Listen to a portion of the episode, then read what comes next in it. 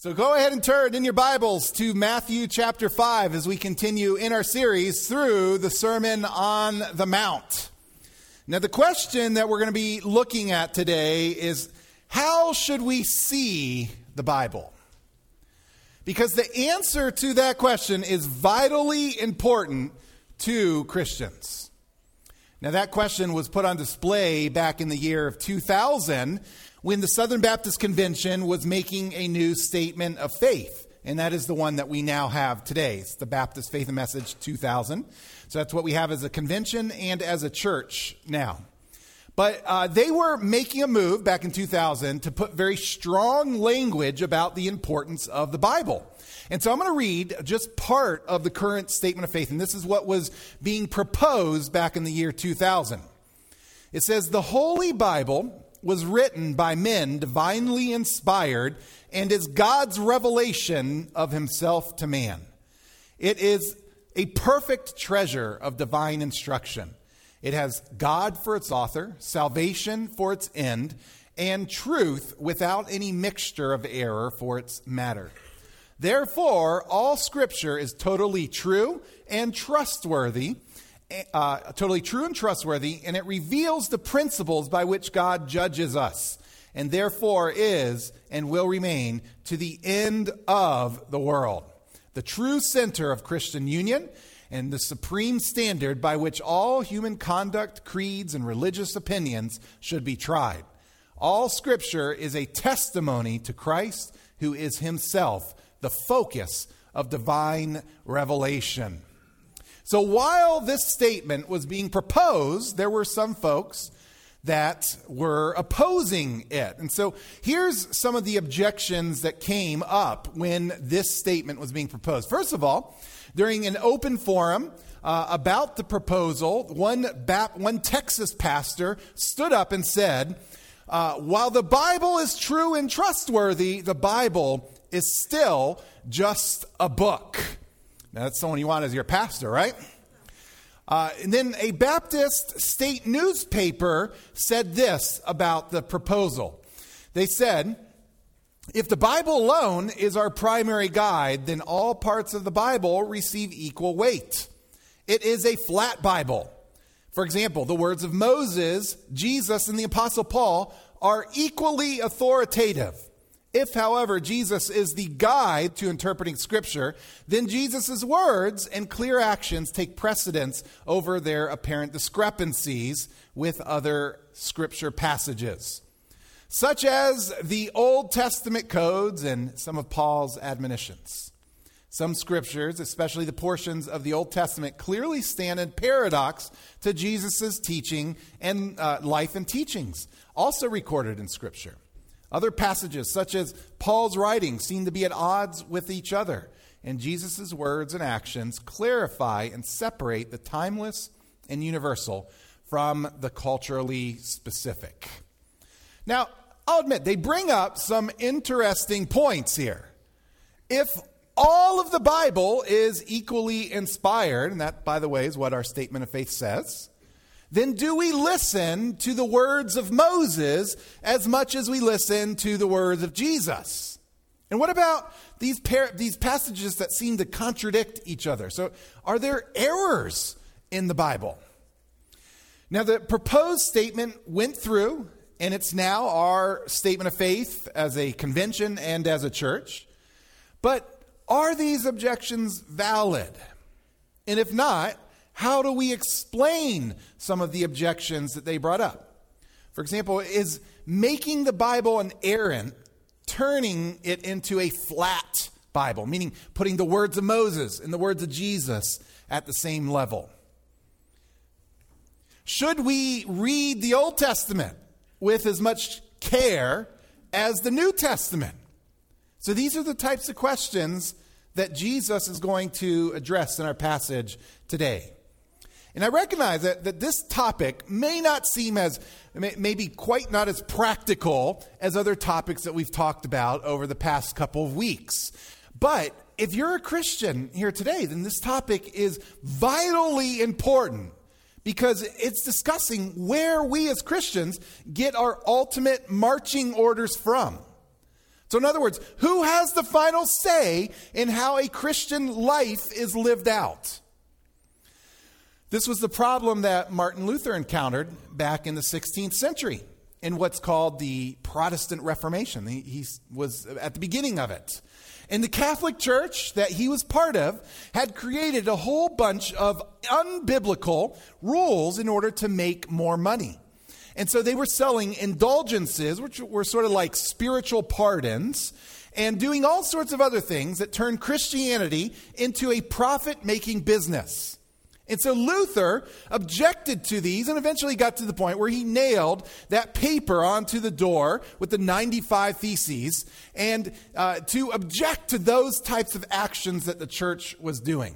And ultimately, as the Protestant Reformation began to form, one of the main cries of the Reformation was the idea of sola scriptura, which means the Bible is the sole infallible source of authority for Christian faith and practice.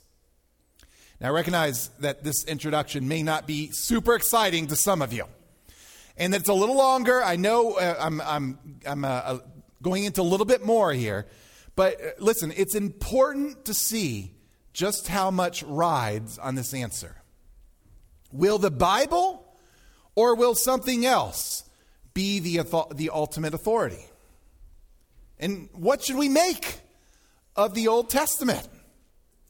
So, this is what we're going to be looking at today. And so, let me go ahead and I'm going to start by reading our passage and then we'll break it down verse by verse. And so, here we go Matthew chapter 5, verse 17. Jesus says, Do not think that I have come to abolish the law or the prophets. I have not come to abolish them, but to fulfill them. For truly I say to you, until heaven and earth pass away, not an iota, not a dot will pass from the law until all is accomplished. Therefore, whoever relaxes one of the least of these commandments and teaches others to do the same will be called least in the kingdom of heaven. But whoever does them and teaches them will be called great in the kingdom of heaven. For I tell you, unless your righteousness exceeds that of the scribes and Pharisees, you will never enter the kingdom of heaven. So, what did Jesus believe about the scriptures? Let's go ahead and look at this verse by verse. And here's the first thing that we see that Jesus believed that he was the fulfillment of scripture. So he says, again, do not think that I've come to abolish the law or the prophets. I've not come to abolish them, but to fulfill them. So let's remember what, what was happening a little bit before that in the previous verses. Jesus had uh, been giving some very, uh, we'll, we'll say, probably hard or difficult to understand teachings that were based out of other scripture. He was saying things like, Blessed are the merciful, for they shall receive mercy. Blessed are those who are persecuted for my sake. And most likely, the religious leaders of that time heard Jesus saying these things, and they were likely thinking that he was trying to reinterpret what Scripture meant. So Jesus was sort of shifting the meaning of things. But Jesus is essentially saying, No, no, that's not what I'm doing. I didn't come to get rid of Scripture, I came to fulfill them. And what Scripture is he talking about? Well, at this point, the vast majority of the New Testament had not been written. And so when he's talking about the law, the law is normally the first five books of the Old Testament. The prophets are many of the other books that come after that, like Isaiah and Jeremiah and uh, books like that. So Jesus is essentially referring to what we call the Old Testament. And Jesus is making it clear he didn't come to get rid of the Old Testament. Instead, the Old Testament points to and is fulfilled in him.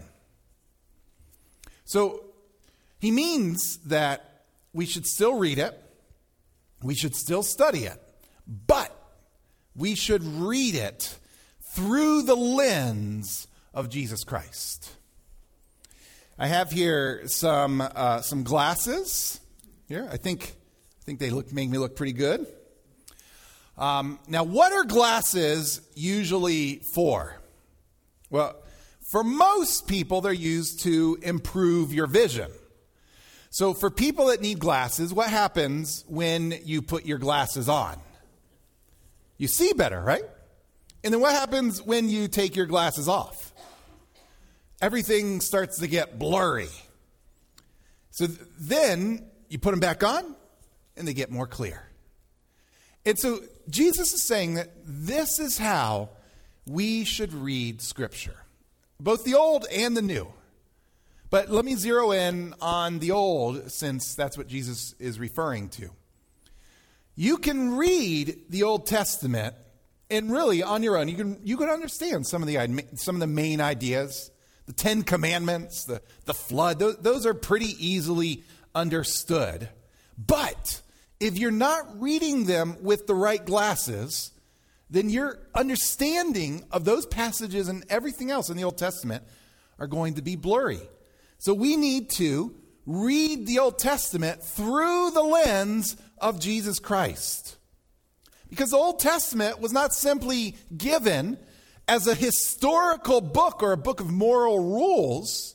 The Old Testament was given to lay the foundation for the gospel message and to point us to Jesus Christ. Now, I have my contacts in, so I'm going to put these back. And so, church, put your Jesus glasses on when you read the Old and New Testaments.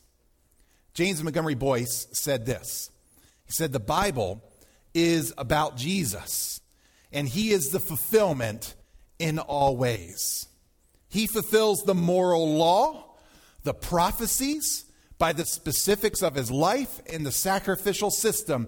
He is, uh, by his once and for all atonement. So after Jesus had risen from the dead, a few of his disciples were confused about what was going on. They were walking down the road and they were discussing everything that was going on. And they were very confused about why Jesus wasn't in the tomb anymore. And so suddenly, this guy appears to them. It's the resurrected Jesus, and he starts walking with them, but they don't recognize that it's Jesus. And so listen to what Jesus tells them, and this story is in Luke chapter 24. Jesus tells them, Oh, foolish ones, and slow of heart to believe all that the prophets have spoken. Was it not necessary that the Christ should suffer these things and enter into his glory. Then in verse 27, and beginning with Moses and all the prophets, he interpreted to them in all the scriptures the things concerning himself. So Jesus explained to them why it was important for him to be crucified, not from the New Testament, because again, most of it hadn't been written. He explained that from the Old Testament. He started from uh, Moses, from the first five books of the Old Testament, and then continued from there, explaining why he had to go to the cross. So let me ask you what glasses are you reading the Bible through?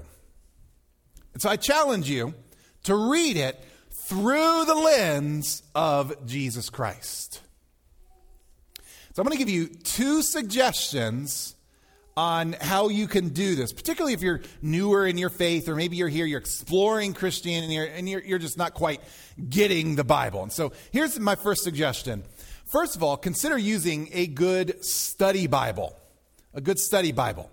So, study Bibles have the text usually at the top with study notes underneath. And there's all sorts of them out there. But these Bibles can shed light into information like some difficult to understand parts. Now, my favorite here, this is the ESV Study Bible. And so this is my favorite study Bible. Uh, and th- again, this one or any other, they're not going to answer every single question that you have about the Bible. But if you will keep reading it, studying it, writing out questions, taking notes, going back in and studying it again. And if you keep looking for Jesus in the passage, listen, you, you will start to get it. And you will grow in your understanding of it. But it, it, this is not something that's just going to take one time. One day, you got to dive into it and work at it as you study it. So use a good study Bible. And by the way, this Bible here is going to be back at the Welcome Center. So if you fill out a connection card, if you're new here, uh, you can get one of our awesome Island Pond mugs, but you also have the option. We have one of these that we're going to give away to someone um, if you would like it. So fill out the connection card, and then uh, you can grab one. This one. Here's a second suggestion. Consider starting in the book of Hebrews in the New Testament. And so the, the book of Hebrews was the first book, uh, the first large book that I preached through here at Island Pond. This was back in January of 2018. I was just a young whippersnapper, not much gray back then. And uh, I was amazed, though, as I got into it, at how much I learned about the Old Testament as I studied that book in the New Testament. And so the, the book goes into all sorts of detail on how the Old Testament is fulfilled through Jesus Christ. And so read Hebrews with a good study Bible, uh, and that will lay the foundation for understanding a lot of the main ideas of Jesus being fulfilled in the Old Testament. So let's go on to the next verse now. And let's see that what else did Jesus believe about the Bible? We see that Jesus believed that scripture, the scriptures were perfect in every detail. He, uh, verse 18, he says, For truly I say to you, until heaven and earth pass away, not an iota, not a dot will pass from the law until it is accomplished.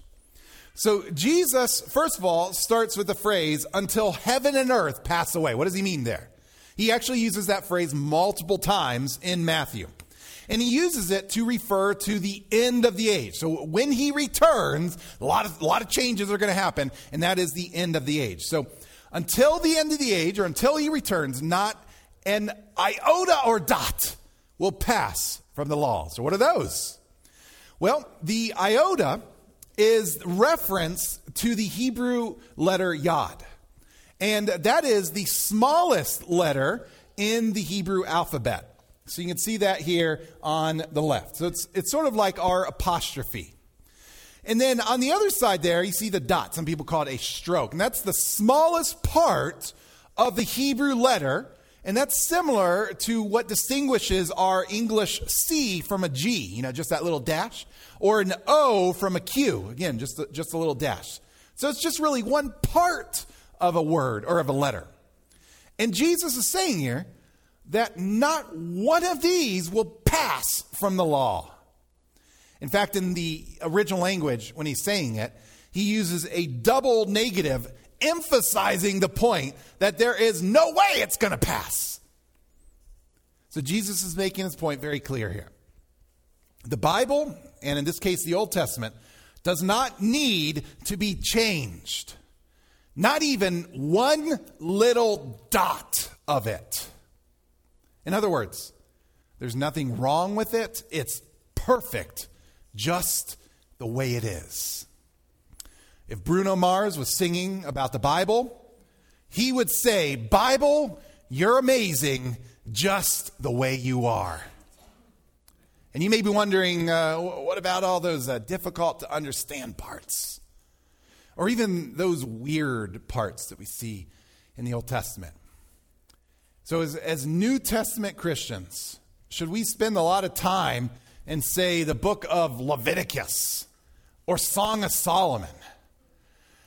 Now, megachurch pastor Andy Stanley argues that the Old Testament should not be cited as the go to source regarding any church, any behavior in church. And in fact, um, five years ago, he made headlines in Christian news when he said this about the Bible. So I'm going to play this clip here. It's about, uh, about a minute. So let's go ahead and take a look at that. And Peter, who was on both sides. James, who was on both sides. The Apostle Paul, oh my gosh, he was killing Christians before he became one. These men are right at the epicenter. They were on both sides of the equation. Here's what they say to you and to me as a Christian Peter, James, Paul elected to unhitch the Christian faith from their Jewish scriptures. And my friends, we must as well. And I'll tell you why. It's actually the same reason they did. Because we must not make it difficult for those Gentiles who are turning to God. They didn't, we shouldn't either. The faith of the next generation may depend on our willingness and our ability to get this right. The faith of your neighbor may depend on it, and who knows? Someday your faith may depend on it. Now, I'm very jealous of his ventriloquist abilities there, as we saw. We'll have to work on that as a. Uh, um, I don't know what's going on with our computer today. Um, I also really like his TV there, but um, besides the point there, he is wrong. He is wrong. Is that how we should treat the Old Testament now that we're in the New Testament?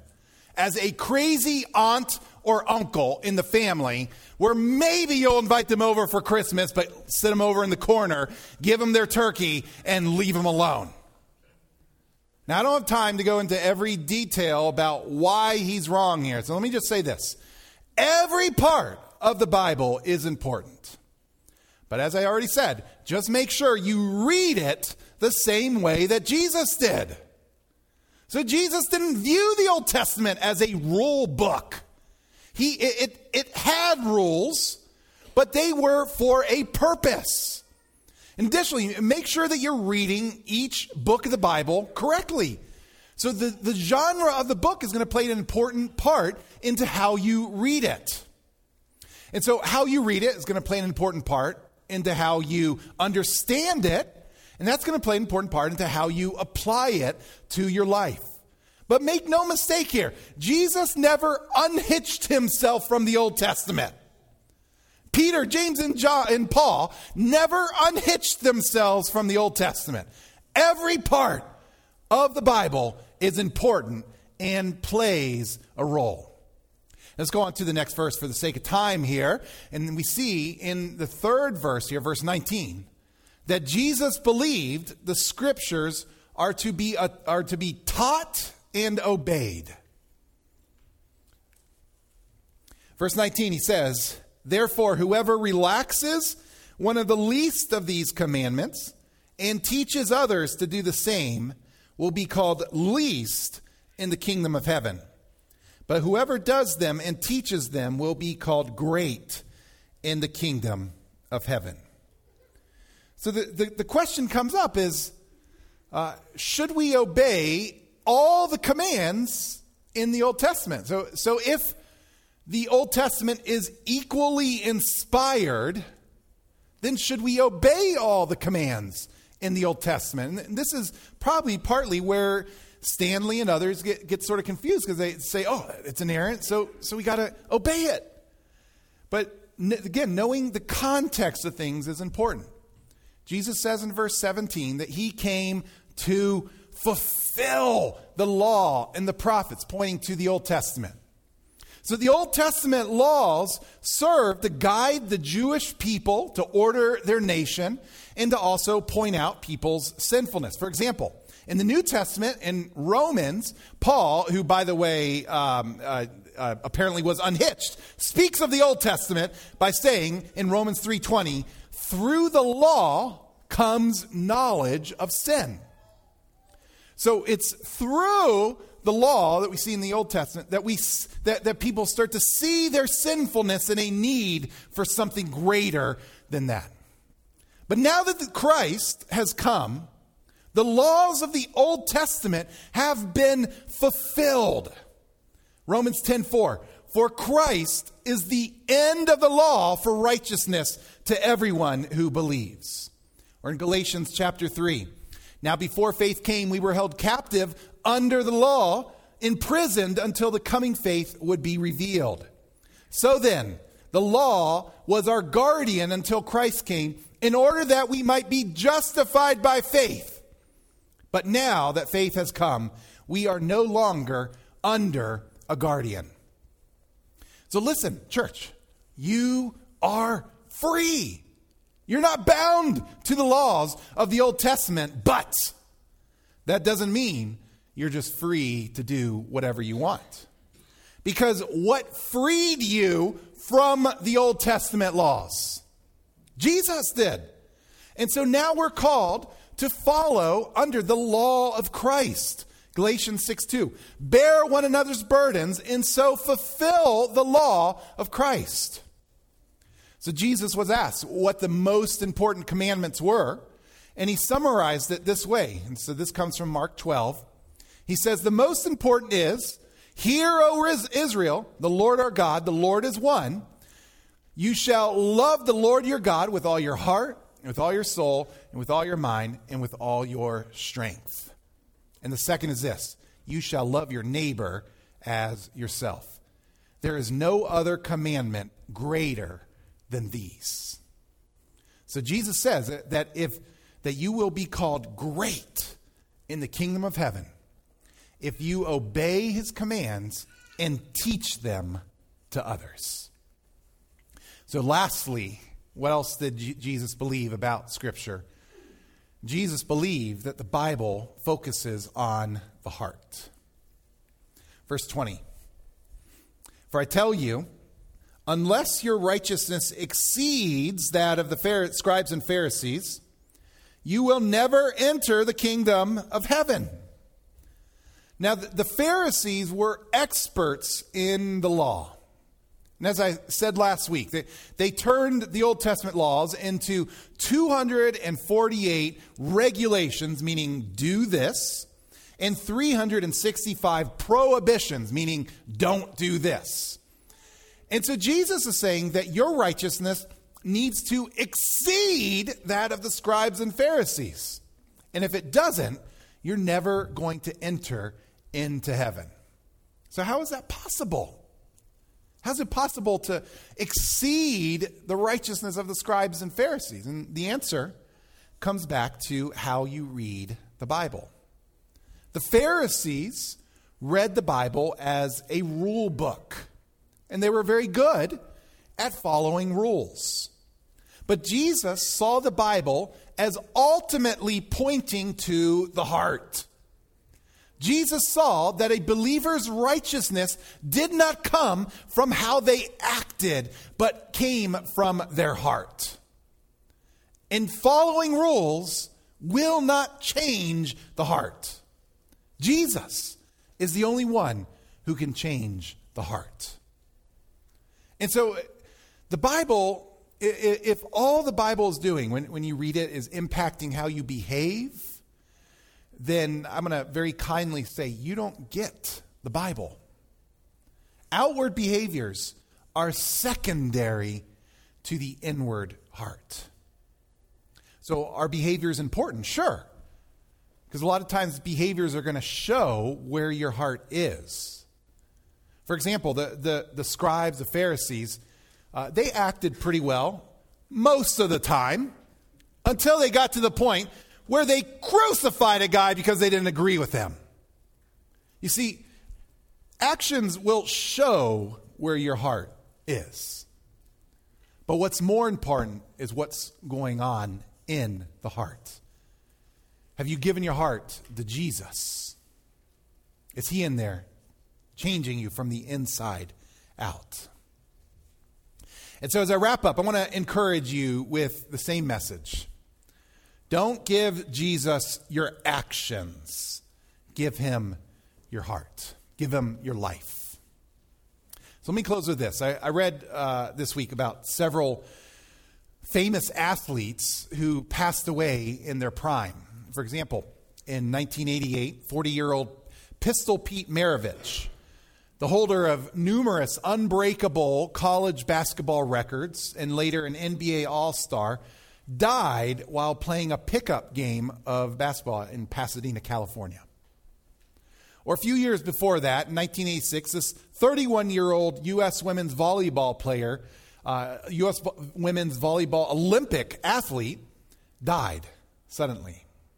Or in 1995, a 28 year old figure skater who had won two Olympic gold medal, medals died while practicing. And all of these people died because of heart issues. Now, they looked super healthy on the outside. In fact, they were world class athletes. Yet on the inside, there was a flaw in their heart that led to a very premature death. And I want to challenge you, church, don't let that happen to you. Don't look good on the outside by following all the rules or doing what, what you think is right while decaying on the inside.